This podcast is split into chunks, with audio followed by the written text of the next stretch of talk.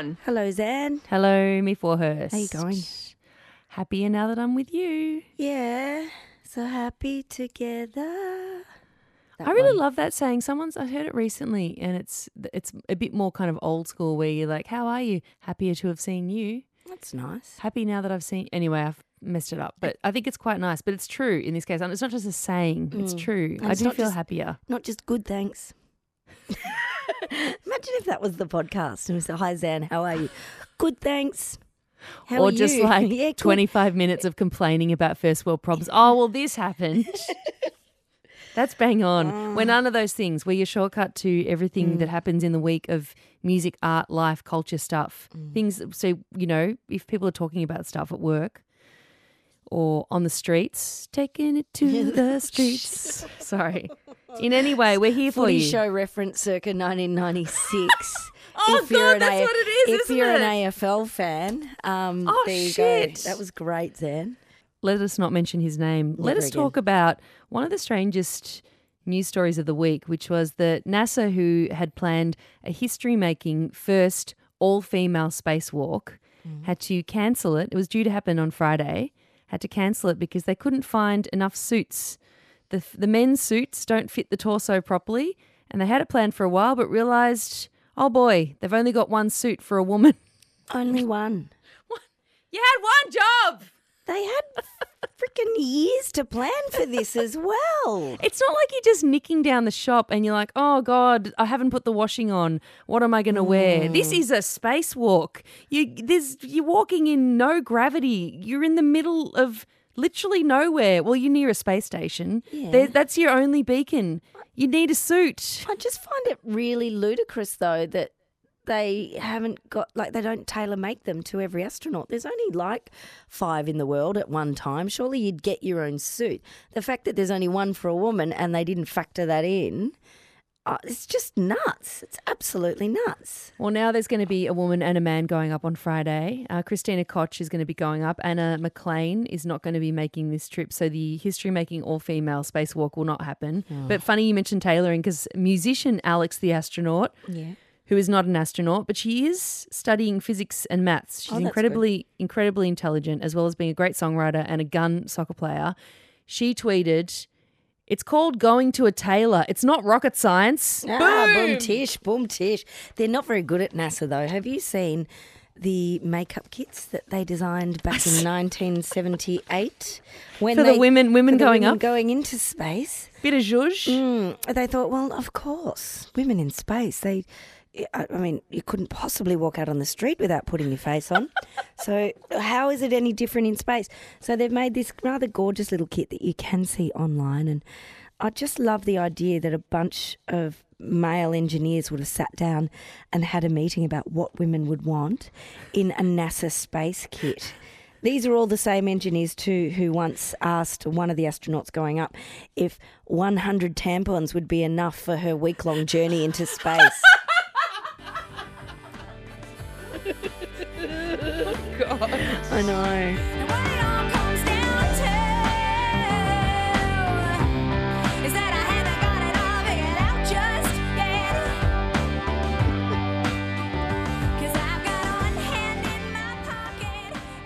Oh man, the internet was in furious reaction this week. Did you see this piece that was on? Uh, I think it's like a Jezebel subsite, The Muse, on Alanis Morissette's Jagged Little Pill.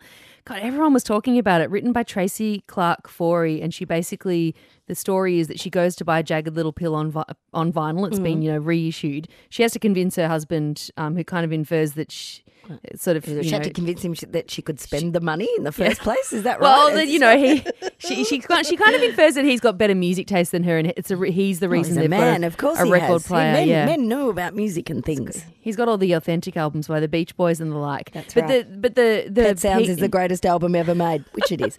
But anyway, sorry. There's like a chorus of men who've said that to me over my life, and I, I actually believe it now. it is a great record, though. But this whole piece goes into kind of her personal relationship with um, this album that she listened to. Like, pretty much, it's, it seems that she listened to it the last time 20 years ago when it was released, when she was clearly a teenager.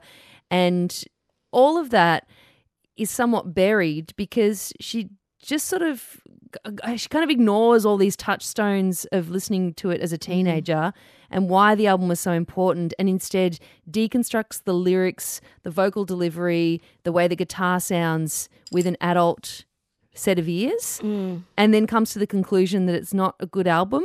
And a lot of people, including me, are really upset by that. Yeah, it's this- just, it's messed up. I think we can safely say this is a bad take. It's a uh, very bad take. First, yeah, she kind of came around to her husband, who, of course, knows everything about music because he's a man, mm. um, and he was right. But it takes out that bit that. Look, I've never listened to this record because in 1995 I was well and truly, you know, into my uh, late teens and I was going out and I was only seeing punk rock and roll and the, you know, the Powder Monkeys and Beasts of Bourbon and I, I wouldn't have had anything to do with this because I was trying to be way too cool. But I reckon I would have loved it if I'd listened to it because it was quite a commercial release here in Australia, wasn't it? Yeah. At that time, it was a huge hit on commercial radio. So I was like, oh, I can't listen to that. I can't listen to that. But like, who cares if you liked it? And who cares if it's crap? Like, even if you're li- on second listen 20 years later, I think a lot of stuff we all probably listen to won't stand the test of time. But there's Yeah. something about the moment, there's something about what it gives you. And I think it gave a lot of young women a sense of not being so alone, as far as I can gather from this record, the couple of songs that I knew from radio. I don't see anything wrong with that. And that's, there's no fun, no spirit of fun in this hot take on how it might be a bad album.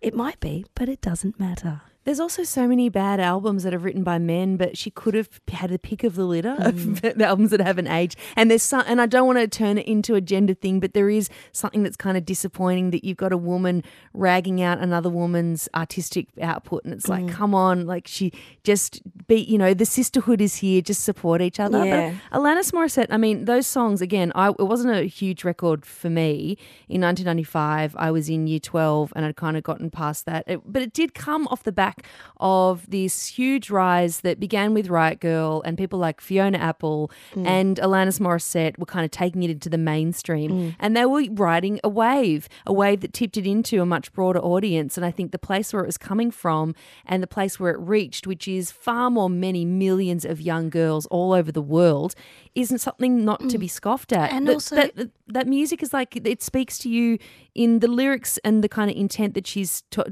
giving, delivering. It speaks to a certain people at a certain time for a certain reason. That is what is about the connection of music that you hear at a certain time, and you can't just say when you're like forty something, oh, it was oh. shit, because you're a different person. You can, but you don't tell. Like it's not something to write about. Almost, it's, like it's like yeah, it was shit. But Keep I, it to yourself. But. I was shit. Like I was crap when I was that age. Like I didn't know anything. So why would I think that the music that I listened to was supposed to be perfect or supposed to be some sort of higher art form? I mean, if it communicated to you at the time, that's its role in that time. It doesn't need to have the same role 20 years down the track. I mean, look, I think we can use a masculine example of this. Um, if you check out any lyrics at all from the band The Red Hot Chili Peppers, you might actually find that similar things apply. Great Oh my God. songs, great moments, memories aplenty. Lyrics, probably not so great, to be I, honest. I had so many moments when I saw them in concert, like three or four weeks ago when they were out in Australia, where I was just sitting there and all of a sudden I just went, Oh, I don't remember this being that bad. and I love the musicality. it. There's It's so just- much fun, so Yeah. much fun. But it's and just like they time know and that. They know that. They know that. They're, they're not concerned about that. It is time and place stuff. Yeah. And it's perfect for the moment. And let it be. And be, be happy with what you liked when you were a kid.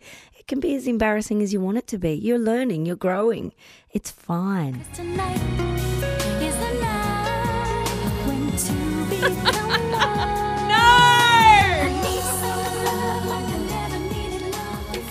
Oh, Bang Boy. Speaking of banging, yes. Bang Boy chose that song, but we are speaking of banging, and that was the Spice Girls. Um, details released this week. Mel B, of course, uh, loves to tell a tale. Um, she announced on Piers Morgan's show. Uh, I can't believe he's still got a television show. In fact, um, uh, but he has got a show that she slept with Geri, Geri Spice, during the nineties, during the glory years. Yeah. Mm. I think that's Weird. hot. It's a it's a weird timing though, that isn't it? Don't you think? What, you don't think the Spice Girls are across marketing? Do you don't think they were invented for marketing? As if she hadn't told Geri she's about to tell that story to the rest of the world in order to have a mini feud. So therefore there would be more publicity around the fact that they've got a tour to announce. That's exactly Which- exactly how they roll. They have announced the tour last year, and this is, I guess, case in point as to why maybe they needed to give it a bit of an injection of Yeah, attention. not enough because it- tickets. it's happening in May. I didn't realize. Mm. And when I was talking to Bang Boy uh, just before we came in to Bang On today, he was doing the old Myf Googles and Yeah. realizing, oh my God, it's like a month and a half away. they've and we, and the world has forgotten. The world has forgotten, probably because Posh Spice isn't going to be involved. Yeah. And so it's not a real reunion. We all know that. We know. But uh, yeah, uh, they just need to up up the ante, and so they've come out and, and said this. But they've created this feud, and then there's this take in The Guardian that you sent me, and I read it and went, oh, yeah, it's fair enough. She probably shouldn't have told if Geri didn't know about it, but oh, it was humorless. You know what that take in the Guardian though, which I, which resonated with me, was mm. that idea that you, you sort of selling lesbianism as entertainment. You know that thing that when you were, you know, some of us did when we were younger, or you see in TV shows where mm. it's like two girls kiss for the pleasure of a man. Mm. All of that bullshit, like talking about this kind of lesbian encounter that they had, and they were both mm. very clear that it just happened once. Whatever they do in their private lives, I actually don't care, and I don't really care about their sexual proclivities or leanings. But it feels like it was a sell in the same way to mm. these, you know, two girls kissing in front of a boy to make him more interested, two girls having sex in front of a media to make them buy tickets. But what, if? I, but what if I thought it was hot? That's what I went, oh, that's hot. Well, everyone. It's just the cell, though. It's just the cell. I don't know. I not- thought that that you know that kind of resonated a bit with me. Yeah. You're going though, aren't you? I'm not bothered. I'm just buying tickets. I'm loving it. Loving it. it's just nice. It's nice. What is it, myth? It's just nice. nice.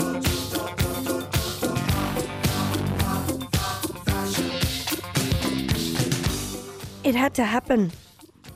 David Bowie, who is no longer with us, may he rest in peace, has collaborated. I'm not sure how he's collaborated, um, but he has with a sneaker company called Vans. You know them.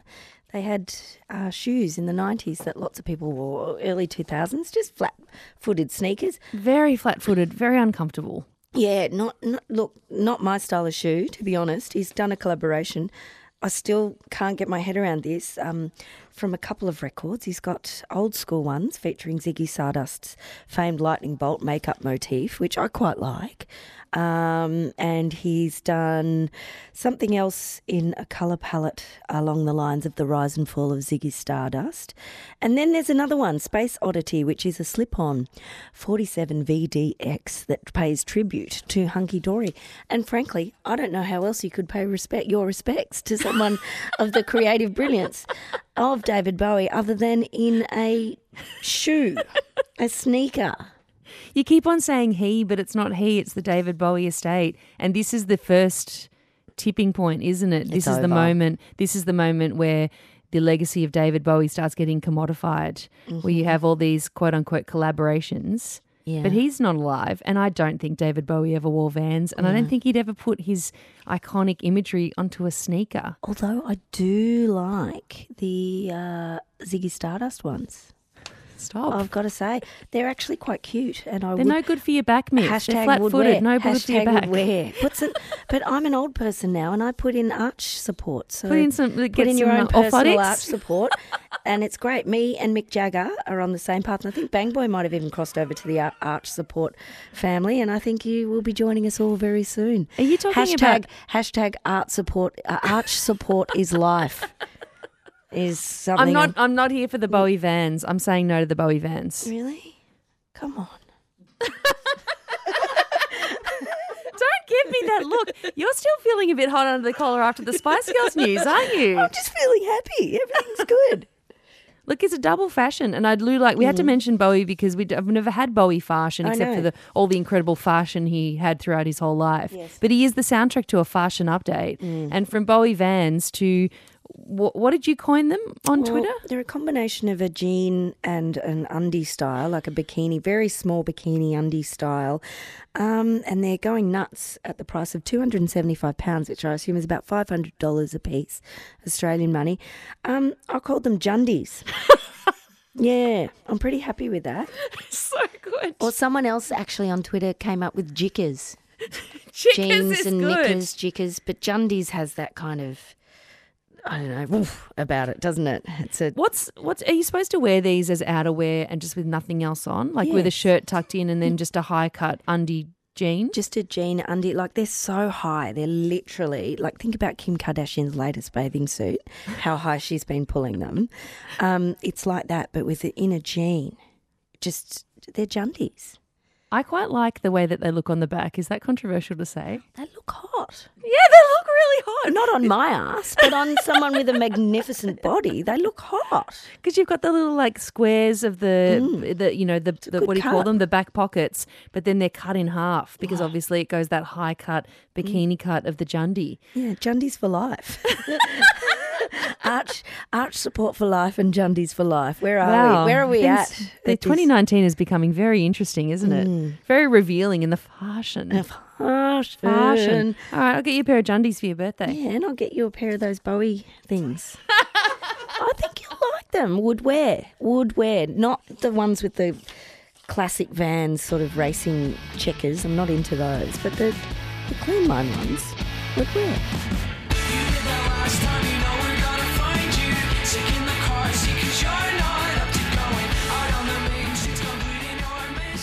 What are you banging on about?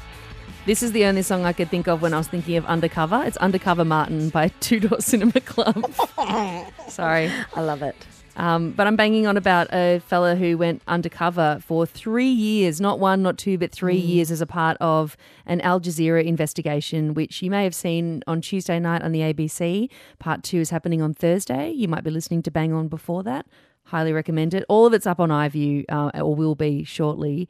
And it's basically this very long form investigation where this guy called Rodger Muller, an Australian fella, posed as a gun rights activist, like literally formed a group, told his friends and family that he'd changed his views, and then embedded himself in a bunch of different groups, met with the NRA, met with One Nation, which is what the big story politically has been this week, and really just ingratiated himself with a whole bunch of people who then trusted him, and then he secretly filmed and recorded all of these conversations, which has been a, a huge story in the news this week. But beyond the story, because this is not a political podcast, and I did have someone tweet me this week saying, "Can you just dedicate Bang On? Can you just talk politics for a week?" We don't re- like it's sometimes it's hard to avoid as we have in the last couple of weeks, but we try not to because there's so many other great podcasts mm. like the Party Room with Fran and PK that do just that. Yep.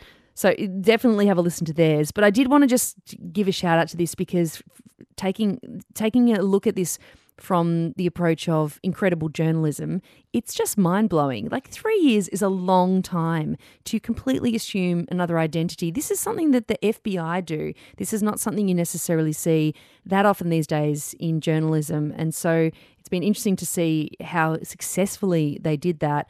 And of course, what it's revealed about what people say behind closed doors, uh, and particularly in the world of Australian politics, but also this sort of stuff that NRA says in terms of literally how to sell a massacre. That's what this program's called, How to Sell a Massacre. So it's gobsmacking stuff. Watch it on iView if you haven't already. I mean, have, did you watch it the no, other night? I haven't seen it. I want to watch it. I've, I've got to catch up. It's just you, you're glued. So yeah, that's my bang on this week. It's um. Kind of left me breathless. I, you know, I get hot under the collar about good journalism, and it's pretty phenomenal. Yeah, you're razzed. I can tell. I'm totally razzed. Sounds razzed. I'm razzed. what are you banging on about? Well, um, it's something I had to do this week for work, and it's one of the most beautiful books I have ever seen in my life. Now, anyone who is into vegetarianism or veganism probably tune out right now, but the book is called um, Eat the Problem. And it's by Kirsha Kaechele, and she is one half of the Mona team with David Walsh, and she's an artist and a curator in her own right with a quite a fascinating background outside of that. But she's put together this picture book slash recipe book of invader species that can be turned into incredible recipes uh, with chefs the likes of you know Heston Blumenthal and Shannon Bennett and all these huge worldwide celebrity chefs have contributed.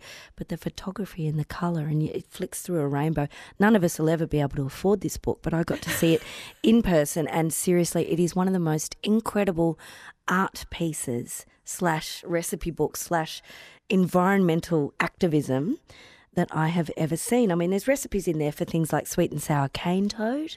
There's fox fox tikka masala, but it's all of this stuff that she suggests that we, you know, we cull these animals to a huge extent. They're, they it's not like they're they're out there existing freely. They get culled, Yeah. and, and there are programs culling them. So why aren't we actually choosing to see them in a different way? It's about cultural. Um, understandings of what's acceptable kinds of food so it's it's actually really fascinating and it's incredibly beautiful So how do you if you can't afford it? I don't go even to know a how much it costs. flip through it. Flip through their, flip through their um.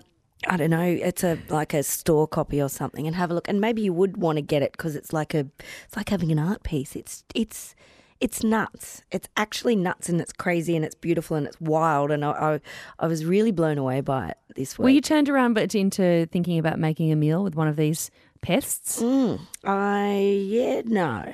yeah, no, just I will just keep looking. You'll think about it, but maybe not make the fox casserole. Fox tikka masala. Can I Fox tikka, tikka mas- I'm sorry. Excuse me, please. It's just beautiful. If you can get your eyes on it at some point, it's. I've not seen a book like it, and I know Are you saying to feast your eyes on it, Miss? feast your eyes. on- Oh my Sorry. goodness, on the Oh, delectable, sorry. delectable uh, offering. Um, Virginia Trioli was mad for it too on ABC News Breakfast. She was like just losing her mind. As soon as you look at it, you go, "Oh wow!" It's actually quite surrealist and weird and messed up. And there's artist contributions, musician contributions, writers, and you know, it's just it's nuts. It's great I love that. I want to check it out in a bookshop Mm. in a bookshop. and then leave. Yeah. Hey, Myf, do you realize that we are up to episode 99 this week? That right? means next week we are hitting the century 100 episodes of Bang On. You're kidding. Isn't that nuts? We made it. Made it. 100 not out. I actually just think that's quite remarkable. So we'll have to think of something special to do. And can just thank you so much to everyone who is part of the Bang fam. I actually had a tweet this week from someone who said they just found the podcast in the last couple of months and they've gone back and listened to all the old episodes, which Whoa. again is and they said it because they they got to the episode where we talk about how we can't believe people do that. So they were like, "That's me." but it's just like that really blows our mind. Um, and and we love all the Bang fam, new and old, uh, people who've been there from the beginning, people who've just found us. So thank you, and let's celebrate next week, 100. Yeah. Uh, hopefully Beryl will make a little appearance. Oh, she is 100. Maybe a letter from the Queen for Letter Beryl. from the Queen. For Letter from Beryl. the Queen. Yeah, my, Oh, my husband and I. I don't know. Is that Beryl? No, that's the Queen. No. See you next week, See ya. Beryl. I mean. Bang. Bang. Bang. Bang. Bang. Bang. Bang on. See, they're all right. Nah, Those uh, Bowie shoes, they're okay. no. What's wrong with you, Zan? Well, they, they're half the size Where's of his head. they're too big in the picture. They are pretty big. But they're good. See, they didn't, you know. It's all right. Yeah, it's good. Double J